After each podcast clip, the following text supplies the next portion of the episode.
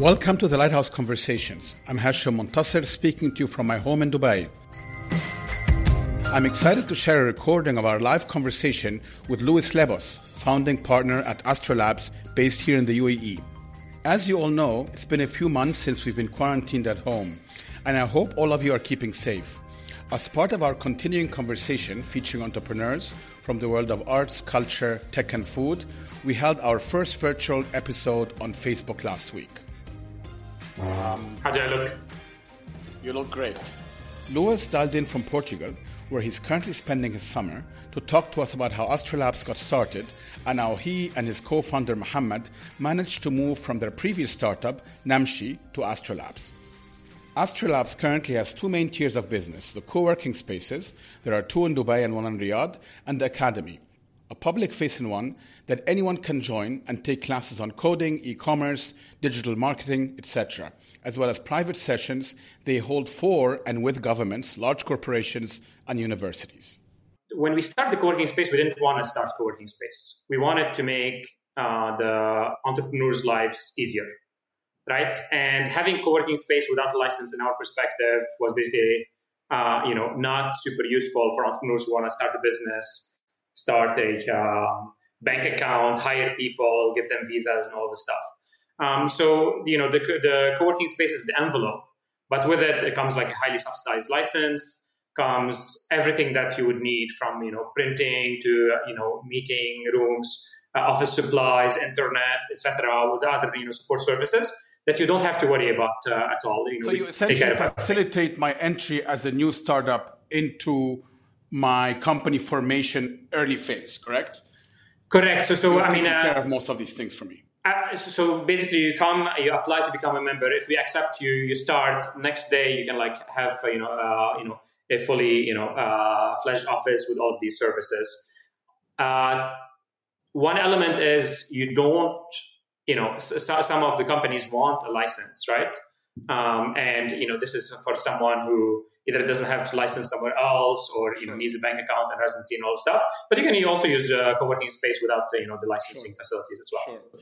Okay, and obviously this is a very uh, unusual time um, after COVID and the situation we're in. We're seeing acceleration of certain trends. Clearly, there's a huge acceleration in terms of digital digitization. So for companies that are already online or are pure online players, many of them e-commerce, um, web conferencing, etc., cetera, et cetera, they've obviously seen a large increase of volume and demand for their services. Companies that were maybe mostly offline have very quickly started to ramp up to try to go online. From your perch, because you are dealing with the academy, so you've already had for many years now courses and classes that deal with exactly that. I mean, I took one of your your courses, which was terrific, a three day course. Thank you. Me and my uh, my my co-founder of the Lighthouse, because at the time, you know, we were starting um, an F and B operation and we wanted to know even if you hired someone how do you do it? Because this way we could even if we you know bring in someone or a company uh, on board we wanted to know what they're doing and have a sense for ourselves. So from your perch on that front on the startups but also as you've said perhaps corporates and governments and others that you sort of quote unquote advise and work with have you seen that same trend? Is that very visible to you? No definitely. Um, immediately from week two. You know, week one was panic mode.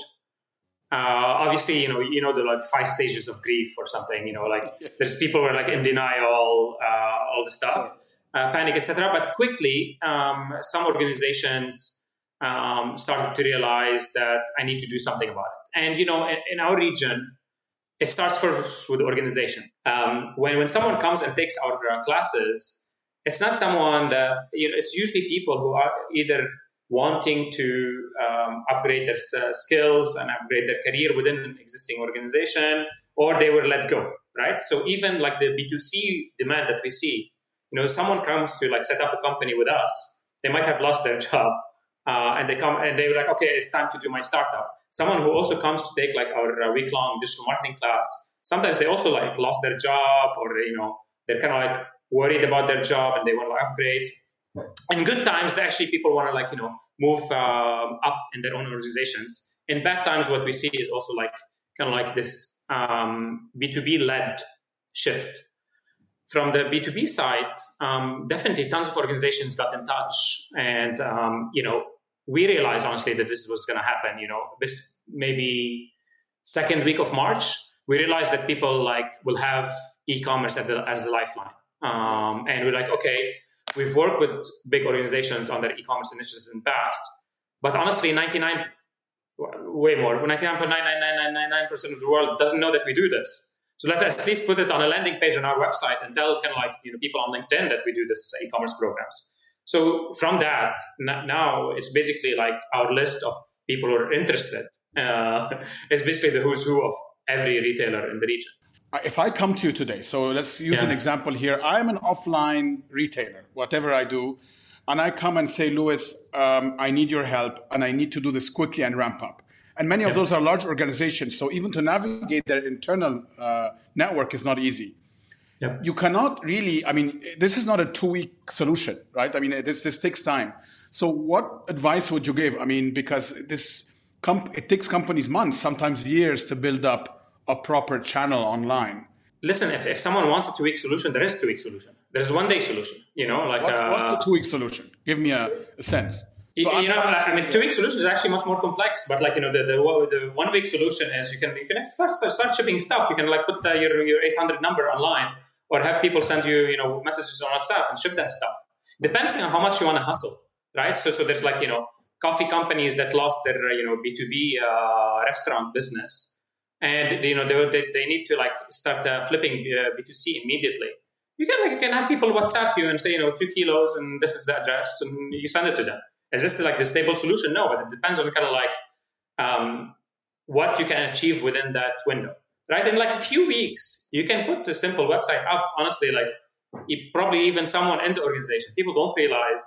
Okay, uh, we're not talking about like these like massive e-commerce plays, sure. but again, we're dealing with crisis. Sometimes there's the short-term play, sometimes the medium term, sometimes the long-term play. Uh, you can put like a uh, simple website up and, and start uh, selling stuff stuff is not that complex. E-commerce was done 20 years ago, and there's a lot, a lot of off-the-shelf knowledge that you can do. Okay. That said, mm. my recommendation, because that was your question, is okay. There is going to be this, you know, uh, dip and all stuff, and you can try to, you know, run around trying to solve the super short-term solution, but instead try to think, okay, what does this fire help me achieve for the long term? right? Uh, I mean, yeah, there's one that's survival, but two is what do I want to come out? Let, let's say, uh, you know, the COVID situation is four, five, six months, one year, whatever it is. What are you going to come out on the other end uh, doing? You know, if you do the um, short-term fix, it's not going to be the long-term uh, making you a stronger solution. Yeah, but can we just stay with this uh, example for a minute? I just yeah. want to take us through the entire uh, sort of chain here. You've helped me put together, cobble together a quick yep. fix in terms of a website that's yep. functional enough for now. Okay. Yep. Now, how do I get tra- uh, how do I get traffic? Because yeah. my customer base is not used, does not know I have a website. Do I start spending, uh, putting together a budget to spend online on Facebook and Google and so on and so forth? Or what would you recommend? No, absolutely. Listen, also it depends on your product category, right? Sure. I mean, no, I, am selling... simplifying, but I just want to go yeah. through the entire process. Yeah, yeah. But I'm just like kind of like giving an example. If you're like selling kind of like uh, golden seeds for like Bentleys that are, uh, you know, uh, you know, maybe that's uh, different than if you're like a you know coffee supplier. But like, let's assume sure. you're kind of like a CPG, you know, coffee type or you know snacks or something. Hopefully, um, you have something to start with. You know, you know uh, maybe it's a email list, maybe it's a list of phone numbers. So, you know, some something. I mean, if you have nothing, you can also like uh, do it, obviously, uh, but you have to start from scratch. And in general, um, depending on kind of like the market segment, and depending on also like what you know, is, is this a product is like people that I absolutely need? Are they searching for where can I find this thing now? Uh, if there's if there's search volume, you know, you can do some research and see, you know, on Google keyword search, like is there search volume that's out there that's looking for this stuff? You know, you could see actually there's some uh, really interesting cool graphs that like as soon like, as COVID hit, people were starting to search for like stationary bikes, treadmills, this type of stuff, crazy, crazy demand. Yeah. And it's actually like they they like disappeared from the whole market. So if there's actually like demand, um, you can like harness it by saying, okay, you know, what kind of Google search traffic I can capture and all this stuff. And honestly, um, again, if there's demand, referral will be like a, really important one. Like the, the first one I got this my treadmill at you know website X, and they have stock. You know, you should get it too. You know, um, etc. And then if, if it's like a product that like you know there's not as much search volume, or maybe there's like a little bit too much competition on that, then you can do like the other kind of like push marketing uh, kind of campaigns, Facebook ads, Instagram ads, etc., etc. Listen, again, it depends on kind of like the um, time frame because if it's like two weeks and you need to like move inventory, then you have to spend money on marketing, absolutely. And then if you have longer time, you can spend some more stuff on you know building kind of like you know content and other stuff that takes like months and months. So, so why is it then? Do you think that still a lot of smaller companies, startups, SMEs, etc., complain that they are not able to get extract value online? You know, because I mean, I, I know that you're simplifying the process a little bit, but I know in our community of a lot of companies that are startup of nature in nature, whatever yeah. these, whatever it is that they sell, would tell me, Hashem, I spend X and Y on Google and Facebook and Instagram, and yet, you know, my yield, so to speak, is very, very low. Why do you yeah. think that is? Is it um, because they don't know how to optimize? Is it that they're not spending enough or being aggressive enough? Because a lot of people are spending, they don't have large budgets, but they are spending, but they're not getting, they, they don't feel at least that they're getting um, anything back for their money. Yeah, yeah. Listen, I love Google and Facebook. I have, I have, I have lots of friends in both but they are basically black holes of money. You can, you can basically like bring a uh, truck, 18 uh, wheeler of cash and dump it and it'll right. disappear if you don't know what you're doing, right? Um, you, you should be like throwing like each, uh, uh, you know, cent or fils one at a time into that black hole and see what happens. Do you get something back? You don't get something back. And that's the process of optimization you alluded to. And that's basically why our, you know, marketing class exists you know, we have tons of people from startups to honestly like existing marketing managers managing multi-million dollar uh, budgets that come and um, you know they've not been exposed to this optimization performance marketing uh, thing remember just like 10 plus years ago i, I remember the time when we started namshi i actually didn't want to build like a huge performance marketing team i thought it was easier if i find like a performance marketing agency that does this for me this is 2000, 2011 2012 so, uh, um, but I couldn't find anyone because like the people are used to like blasting ads on TV stations and billboards. stuff. We had to build our own performance marketing team. Thankfully, there are more agencies now, but honestly, the majority of agencies are not good. And right. if they are kind of good, they they have the wrong incentives because uh, many agencies are charging like percent of spend and this type of stuff. And again, you know, every now and then, uh, Google is public company, Facebook public company. Again, the teams uh, are uh, great people, but they're incentivized to make you spend more. Performance marketing is a quant world, and people, because there's the world marketing, think it's the creative world. Um, and um, just like most hedge funds don't make money, most marketing campaigns don't make money.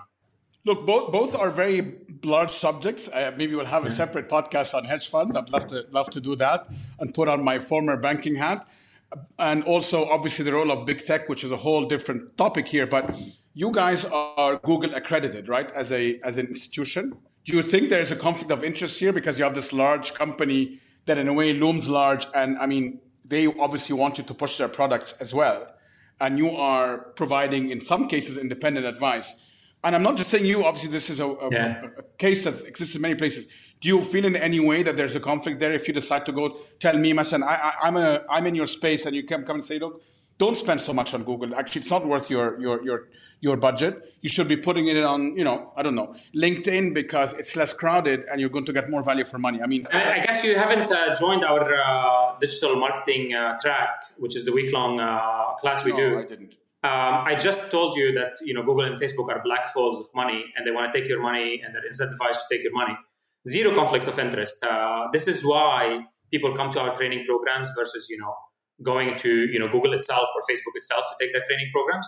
They're super biased to talk uh, uh, flack about uh, the other uh, company, whereas we're uh, we're totally unbiased. Our work, you know, we're a mission-driven organization.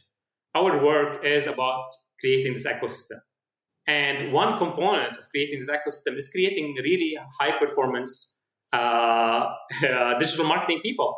Sure. Because a company, from a startup or a bigger company, will not grow if they don't really know where each dollar being spent, what kind of return on investment it is. This this ecosystem will be still wasting money on like marketing, and the money will go to Mountain View and. Uh, and, I guess most of them are Mountain Your view, Louis, if you would compare the region to other parts of the world, uh, yeah.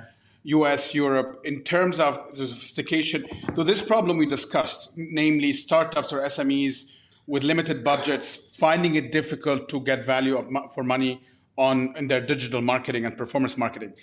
That's probably a worldwide phenomenon. But you, uh, where would you benchmark us versus other parts of the world in terms of effectiveness? Yeah, listen. Um, I mean, um, we can core, uh, talk about averages. Uh, yeah, yeah, yeah. An average, we're super behind, but you can find people in the you know region that are like world class. You know, you can find people in the region that are like you know uh, Silicon Valley grade uh, marketers. Okay. Um, are they few? Yeah, they're super few. Uh, but are those are super the, behind. Is it because it's just we came in late to the game? Listen, I mean, uh, uh, it's not like a you know uh, part of the DNA to know the stuff. So, and on average, honestly, um, you you should not expect an ecosystem to only drive to, to only be driven by like super smart people because some of the stuff becomes common knowledge and it's like taking time to trickle. And this is why, you know, honestly, we, we felt like because we didn't have the eBays and Yahoos and all the stuff, that we need to short circuit the ecosystem a bit to, to build these like infrastructure capabilities that we're doing, you know, at Astrolabs, uh, to kind of fast track our uh, development in ecosystem. Last year, we graduated like more than a thousand people that have done at least our week long digital marketing class. I think that's like a really huge contribution. I mean, uh, you know, it's uh, I'm biased, but uh, it's it would take multiple Careems, many many Careems, to create that much performance marketing talent. Some time back, when I used to be a banker and I was in asset management, I built an asset management business, uh, which was a regional business. I had started my career working for large Wall Street firms. And many other of my, my colleagues, let's say, that worked with me in that same asset management firm, but also some of our competitors, were similar. They, they got the building blocks, the toolkit, and then came here and did something from scratch or within a, a large, smaller company, and had in some ways, in, at least during that period of time, the best of both worlds. You know, uh, early 2000s, let's say, uh, a whole bunch of companies within investment banking, asset management, private equity, etc., that were regional in nature that did very well for a while at least.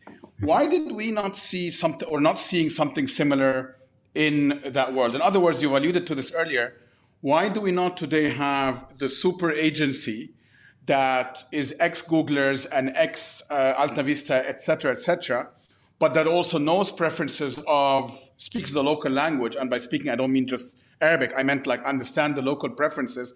Put these two together and you create this phenomenal agency that everybody wants to work with. Um, there's two, two thoughts, I guess. Uh, this is like a complex question, and it's very interesting one. Um, I think um, one we do see a little bit of it. Uh, we do see people come and like you know start small agencies, and we might not have ever heard of them because they're still small, and it takes time to build a you know service business. Okay. Two, as you know, service business is hard.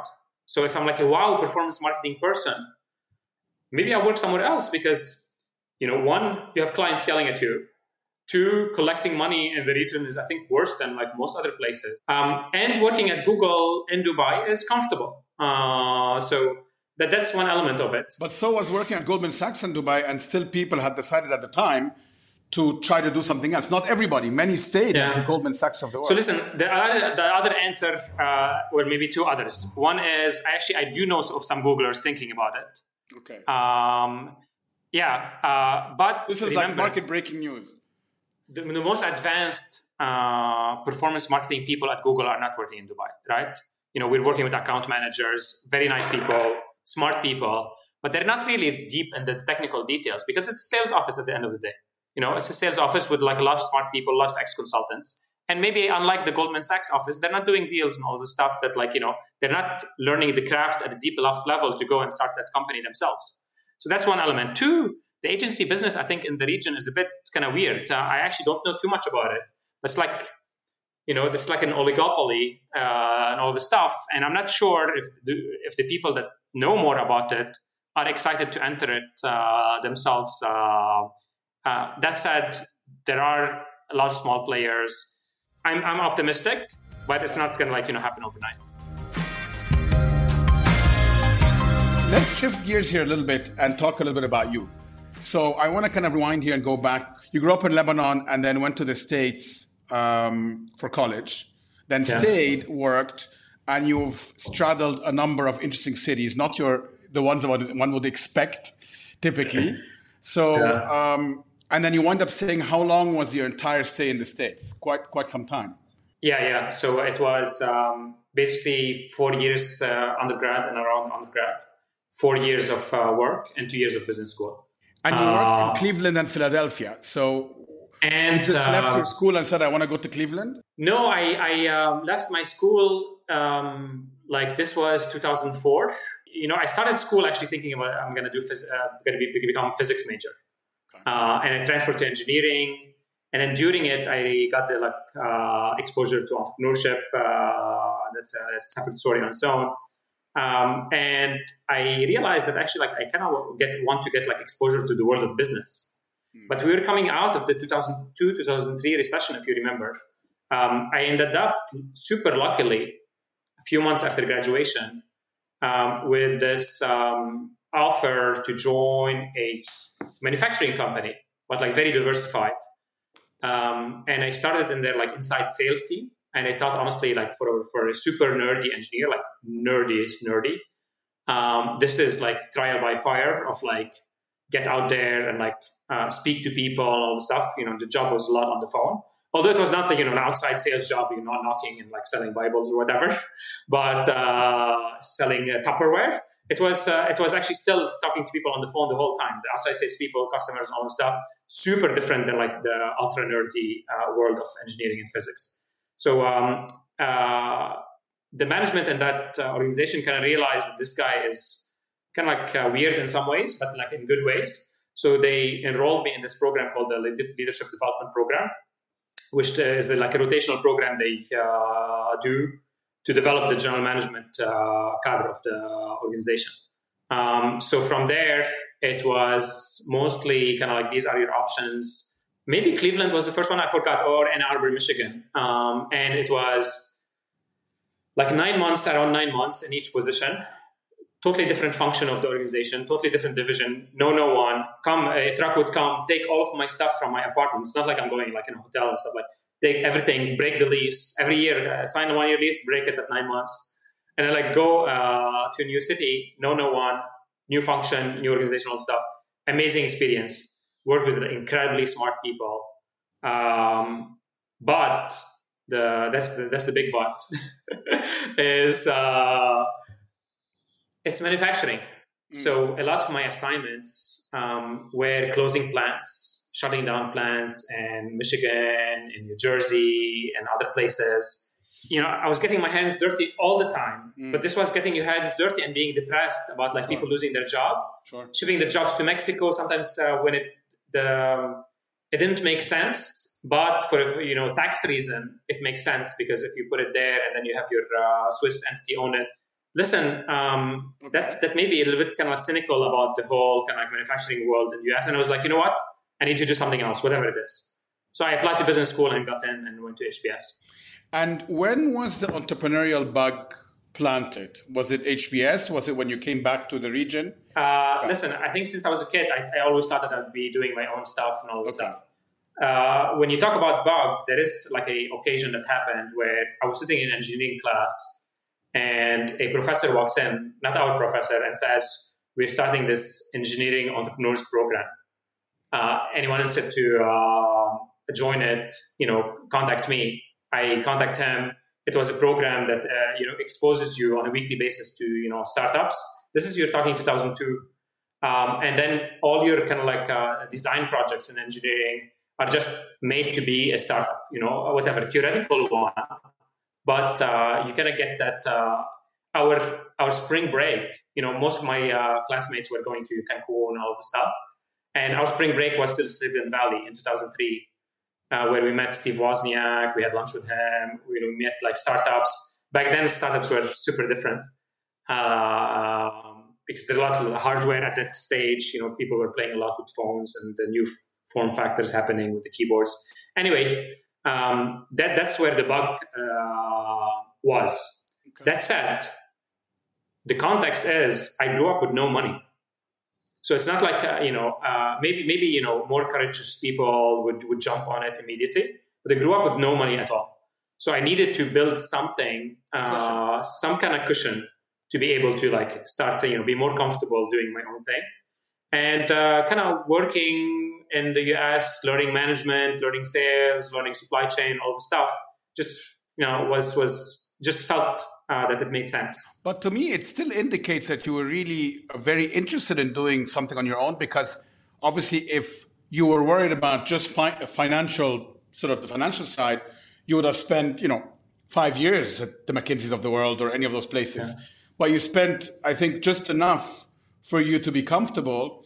And then when you came here back to back to the region, uh, Namshi was a startup at the time, right? So this was not this was a high risk uh, yeah. type of opportunity? I guess a couple of things. Um, um, the um, you asked earlier about like you know why consulting and all this stuff. I was in business school, um, and again we were coming out of the 2008 2009 recession. And 30 percent of your class graduating classes go into consultants. Yeah, yeah. So so basically, there's people who got job either got jobs in consulting uh, or like some other places. Some people didn't get job until like much later and all this stuff. I was looking at what, what are the options for me to move anywhere closer to my parents you know, we said earlier, 10 years in the US. Sure. Uh, you know, parents who could visit only once per year because you have 10 days of vacation per year in the US.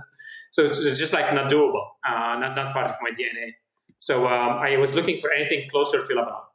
And um, the offer uh, came from McKinsey Dubai, and I took it and spent a bit less than a year there. And when Muhammed sends an email out to the whole office saying, I'm uh, planning on leaving, I'm leaving to start a new company, I reply immediately uh, saying, like, is this for real? And uh, he says, yes, let's talk. Just to explain, we, Muhammed is your current co-founder. He's my current co-founder and my previous co-founder with Namshi. Okay. Muhammed Mekki. Uh, people probably know him. Uh, but um, uh, yeah, so um, um, two weeks later, I was out. Um, I was honestly, I wasn't sure what this will become. I have no idea. But I knew that I wanted to kind of like try something different. And after a year in consulting, I had paid most of my MBA loan. Uh, the nice thing also about like growing up, not uh, much money, almost no money, is you don't need a lot of money. You know, uh, you're yeah, so, yeah, so, so basically, like you know, if, if you if you want to be repay your uh, business school loan, you repay it. You know, you don't have to live, uh, you know, super uh, in a super posh way uh, and extravagance. So um, yeah, uh, I'll fast forward a little bit and just to walk us through the transition from Namshi to Astrolabs. How did that come up? Why did you and Muhammed decide to stick together? Because I mean, it's a business decision, it's an emotional decision, it's it's it's a very complex. So, did you guys have a good experience at Namshi? And if so, why did you decide to pivot to this? Walk us through some of your thinking at the time. So the, the most important context um, is that at Namshi we raised a lot of money, a lot of money early, right? Um, and uh, that is one of the lessons that I kind of like, you know, go 180 degrees against right now. Uh, when you do that, um, the company grows like you know i mean if you if you if you invest the money correctly right there's like million examples of companies wasting all that money. But if you, if you uh, invest the money correctly after uh, you raise it uh, you can grow quickly but then the control component of uh, the company ownership goes away right? By control uh, component are you talking about dilution of your ownership or are you talking about company culture or both? No, so, so company culture, uh, thankfully, you know, the people that at least worked at Namshi then can like, you know, uh, we were able to shape it like in a deep, deep way. And this is why also a lot of talent uh, that is still across the region now still talks about like the amazing days of uh, Namshi time. But you don't have like a strategic decision uh, capabilities, right? You're always finding the investors on this and that and all the stuff. Um, and we had one of the worst, obviously, investors. You know, people might not know it, but like you know, this uh, uh, a investment company called Rocket Internet in Berlin, and they have like a, uh, a reputation for being super aggressive. Sure. And listen, you, you, you do something. Um, when you took the money, did you not go and do some due diligence and go to maybe some other portfolio company and be like, hey guys, you took money from Rocket. Uh, what's been your experience? No, listen. Uh, this uh, these conversations had happened before I even like joined Muhammed. Uh, this was kind of like uh, Rocket was, was already there. Yeah, the, the, the Rocket was planning on starting something in the region, and it was going to be something like Noon style uh, or something else. And around those like last weeks uh, before I joined, they were like discussing kind of like the like fashion e-commerce uh, model.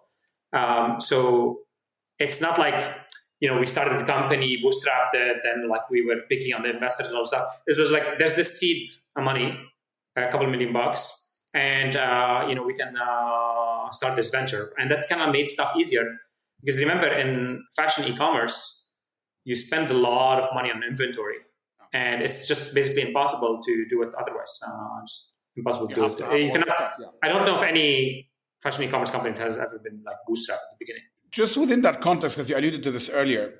So when you started Astrolabs, you went kind of the other extreme. So when I asked you the other day, I was like, you guys are venture funded because I assumed so because you're now in you have you know four three different cities, I guess, three or four different cities. So you know this costs money, right? to to build place, you have a co-working space, to build on your program, etc. And you were like, no, we're completely bootstrapped. So was yeah. this sort of a, a complex quote unquote coming from your Namshi days? And the follow up question to that is uh, when you're bootstrapped now, is there days where you go back and say, you know what, maybe we should have raised a little bit of money because we can move faster. And this way, maybe other competitors or others cannot catch up as quickly? So, listen, I think um, different models force, force different. Uh, uh, kind of like uh, yeah decisions and financial strategies we could not have done Namshi at all bootstrapped. So we had to take right. money uh, from whom uh, is a different story, and was it Namshi or something else? A different story. But um, we, when we were doing Astrolabs, we knew it was like just at the top is like a mission-driven company that is going to do an impact in this region, but we didn't know anything else. And when you want to be, uh, you know, uh, experimental and um, opportunistic, it's easier not to have investors. Yeah. 100%. But this was this was at the beginning. That I get completely. Yeah. yeah. And, and by the way, I mean, just kind of on a, on a personal anecdote, when we started the Lighthouse, because we didn't come from that business at all, was exactly the same. We bootstrapped yeah. it with self-finance because we said, you know what, if we make the as mistakes or if we fail, uh, we don't want to string others along. And we yeah. only started looking at outside financing when we felt we had a footing, with the exception of a few very close friends and family.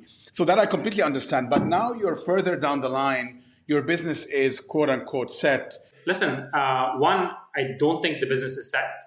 We're still opportunistic. We still uh, think that we could be a hundred times bigger, and I kind of like don't want investors. Like um, uh, I outside, I'm in Portugal right now. I spend my summers in Portugal.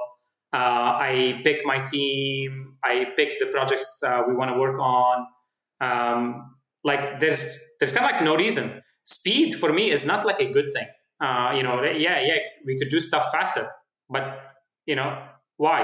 Uh, you know, so I'm so push back some more. Sure, you sure. could have investors that are aligned. They don't have to be the rocket type. I mean, you can have an no, investor no. that's silent, that's very much and tells you, you know what, you, Louis, you and Muhammed, go ahead, spend as much time you want in Portugal. I don't care. Um, try different things out. You know, it, it, does. It's not just. So I'm just pushing back because I want people that are listening to understand. Yeah. Because I think those are the kind of um, these are the kind of uh, forks of the road that many of us face when you start yeah. businesses. And there's no right or wrong here. So I want to just kind of get. No, listen. About like four or five years ago, we entertained a group of people that wanted to put money to scale the co-working business uh, in Astrolabs. Um, and after like a couple of months of kind of entertaining it and even like you know building a model. We're like you know what? No. Um, because we just you know not sure on like this model uh, itself and we want to do whatever we, we please.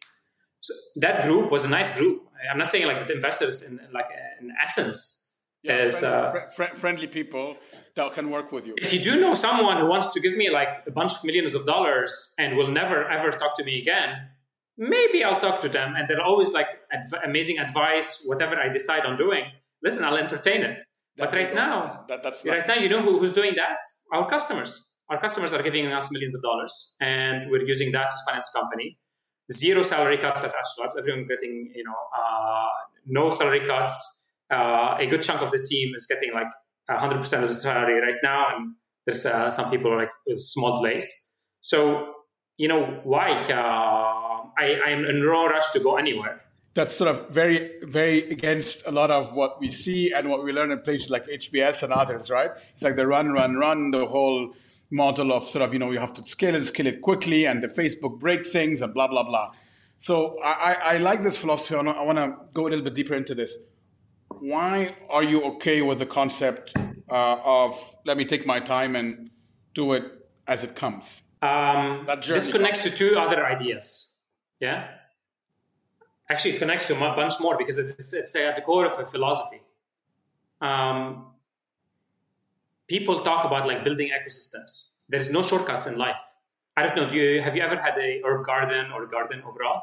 Go flooded with water, flooded with uh, you know uh, what do you call it? Pesticides. Uh, you know, yeah, yeah, uh, not pesticides, but um, flooded with fertilizer, flooded, flooded with water. It doesn't make it grow faster. And this is what ecosystems are. Ecosystems are delicate things that you have to have patience of and do them over 5, 10, 20 years. And as an organization, you could try to go faster, but you'd be probably hurting the ecosystem. There's like um, uh, you probably you know as a as a restaurateur have uh, watched uh, Hero Dreams of Sushi, Jiro Dreams of Sushi, I guess. I mean, imagine like he like flips the switch and he has like franchises everywhere and like one in Disney World and all of the stuff, blah blah. It- would it be the same thing? No. We we we love the craft. We love creating things. I mean, it's not like we don't want to be bigger. We're growing 100% year on year, uh. So it's not that we're uh, we don't want to be bigger, but uh, this year to TBD. But uh, there, there is organic growth that fits what you know uh, the ecosystem needs and helps us think deeply about where we invest. Helps us, um, you know, um, match the right products with the right segment, all of stuff. Plus, everyone on our team, if they work productively, have an amazing, balanced, you know, life. You know, they don't need to be at the office super late. Uh, they can spend time with their kids. I have a 20 months old uh, son, and I have put him to bed almost every single night since he was born. Sure. Almost every single myself uh, with my hands, and most of his naps too. What? The poor kid did nothing. Exactly. Uh, no, no, I'm joking. Um, and also most of his naps uh, as well, because I put him to his morning nap before I leave to the office. Sure. That No, is priceless to me. completely hear you. I, I completely hear you, and I, I have to say I subscribe to a very similar philosophy in that sense. And I have learned the hard way, maybe in my very early 30s. As I said, when I was doing this asset management business, was all about running and growing and so on and so forth. And there was merit to it, but I learned a lot from that. And in, in my 40s now, and in the current businesses that I work on and work with and invest in, I very much take a very similar approach. So I completely understand. I was probing because I think it's a point that comes up uh, a lot, and in, in and I have also learned from my personal experiences in those sort of and nothing against him, God bless him, and you know the Harvards of the world and so on. There's so much emphasis on this concept of you know uh, bigger, faster, quicker, etc., etc. Uh, and then they're like, Yeah. oh, but also do meditation and yoga. I mean, it just, it's just not. I have to say, to me, this came a bit later in life. So 10, 15 years ago, that there was an utter lack of balance, and maybe that's why I decided to make changes to Yeah. way. Basically, in 2006, uh, I was like 25 years old. I was on one of those projects uh, that is like moving a plant from you know Grand Rapids, Michigan, to Reynosa, Portage, uh, Michigan, and I would wake up in the morning and like blood. Uh, I was like gnawing my teeth so much. It's like blood coming out of my gums uh, in the morning. Grinding. Yeah, grinding. Um, so um, one day I woke up and I was like, why is this happening to me? If the whole company goes bankrupt, who gives? So the next morning I woke up better. And honestly, since that day, I have that perspective that you do work you're proud of. Uh, you try to do your best to people who are close to you. I have kind of like the circle of uh, closeness uh, mentality, but also like people that you know never knew you that um, are nice people that want to pay it forward. And then that's, that's, that's the best you can do. And then you live your life. I, I love reading books. I spend like two hours reading books, and I, every day I email people telling them I cannot meet. If I if I meet more people, I either spend less time with Galileo, or my son, or with my books. I couldn't agree more, and I think um, it's very important for for for people to hear that because there's uh, as as hard as I think entrepreneurs work, and I'm sure you do, and I know I do, and everybody in my team does as well.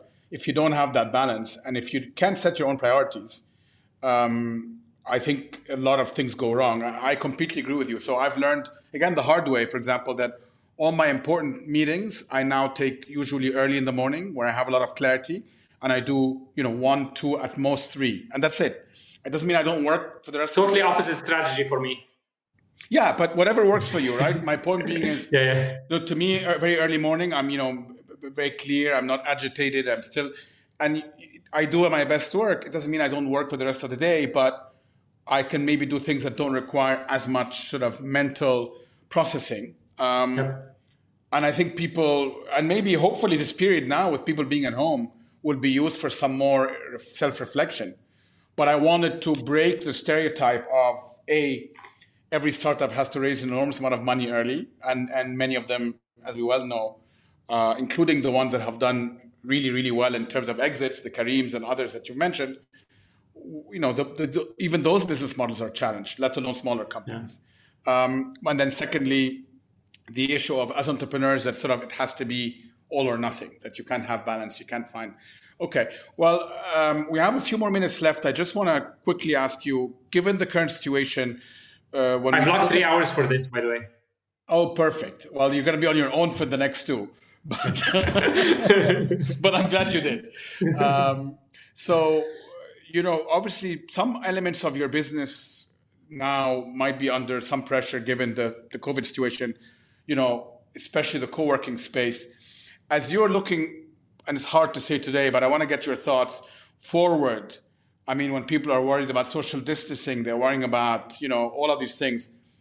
Do you think you're going to have to reconfigure parts of your model, or do you believe that it's just a matter of time, and if you kind of are able to survive and kind of grind through this period, you'll go back to to the same thing?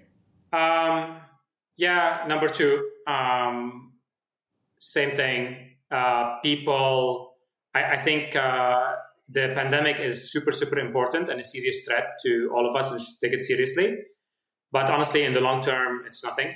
Um, in the long term, it should teach us, uh, you know, some lessons. But um, life will go back to normal. Um, in the meantime, we uh, we will, you know, obviously, uh, people will social distance within the space people will find their kind of comfort. Uh, maybe some people will not be uh, comfortable with co-working space and they'll leave. But what we found is as soon as the uh, the co-working space never closed, by the way, uh, because it's, it's an office, so you cannot like block it for people. It never closed since we opened it, like five years ago, not not even one day. Um, so um, people were going all the time, but now people are so happy to be back. People crave human contact. Yeah. Yeah, humans are and social creatures. The people that are like thinking that like, okay, we might do some more webinars. I might do some more webinars, uh, but not as much as we're doing now. But I'm gonna, definitely gonna do way more, uh, way fewer Zooms and all this stuff. I'm gonna go meet people. Yesterday, my wife uh, and I went to dinner uh, in Lisbon. It was the first day of restaurants opening back again here, and we were celebrating. She just uh, started a new job yesterday, uh, and it was so nice to be like, I don't know any of the people in the restaurant but so nice to like see strangers with smiley faces enjoying themselves. I'm really excited for yeah, you guys to do. Uh, when are you guys reopening? Well, we'll, see. I mean, yeah. you know, uh, sooner hopefully rather than later. But obviously, we're just waiting for it. We have that's a whole different conversation. But it's it's a, it, the, our model is as such that our customers have to be coming in happy and able to relax. And until that happens, we don't expect it to be 100% as it was before but I need to be able to give you that feeling. And uh, currently, yeah. with the regulations of 30% capacity, et cetera, et cetera, it's disposables. It's hard to do. Yeah. So we're yeah. just waiting for the right time. But for no, sure, listen, we, people, people will come. Opening as well. And they will come with alacrity. Uh, I, I have two co-working spaces in Dubai, and we have a third office that you've seen in Courtyard that's really beautiful. Correct. And I still, at least one day per week, I go work from a cafe uh, because I love being around other humans. Uh, I've, I've, worked in uh, Lighthouse a bit before our meetings in D3. Um, I've worked in many other cafes in Dubai, from RX to Cassette to others, and etc. Um, people love this. This is a multi-thousand-year-old tradition, and it's not going to go away. No, hundred percent. The, problem is financial on the short term. How, how we're going to manage through it, but uh, and we think of it the same way. It's about yeah. getting through the short term so we can be stronger in the, in the medium and long term, for sure. Yep. Well, listen, that's been uh, it's been great. Thank you very much for for your time. I didn't throw as many curveballs as I wanted. Where are the curveballs? Throw I know, one. I know. I know. At least throw one, nice of a guy. Louis, thank you very much. Uh, yeah. Thanks for everyone that that tuned in.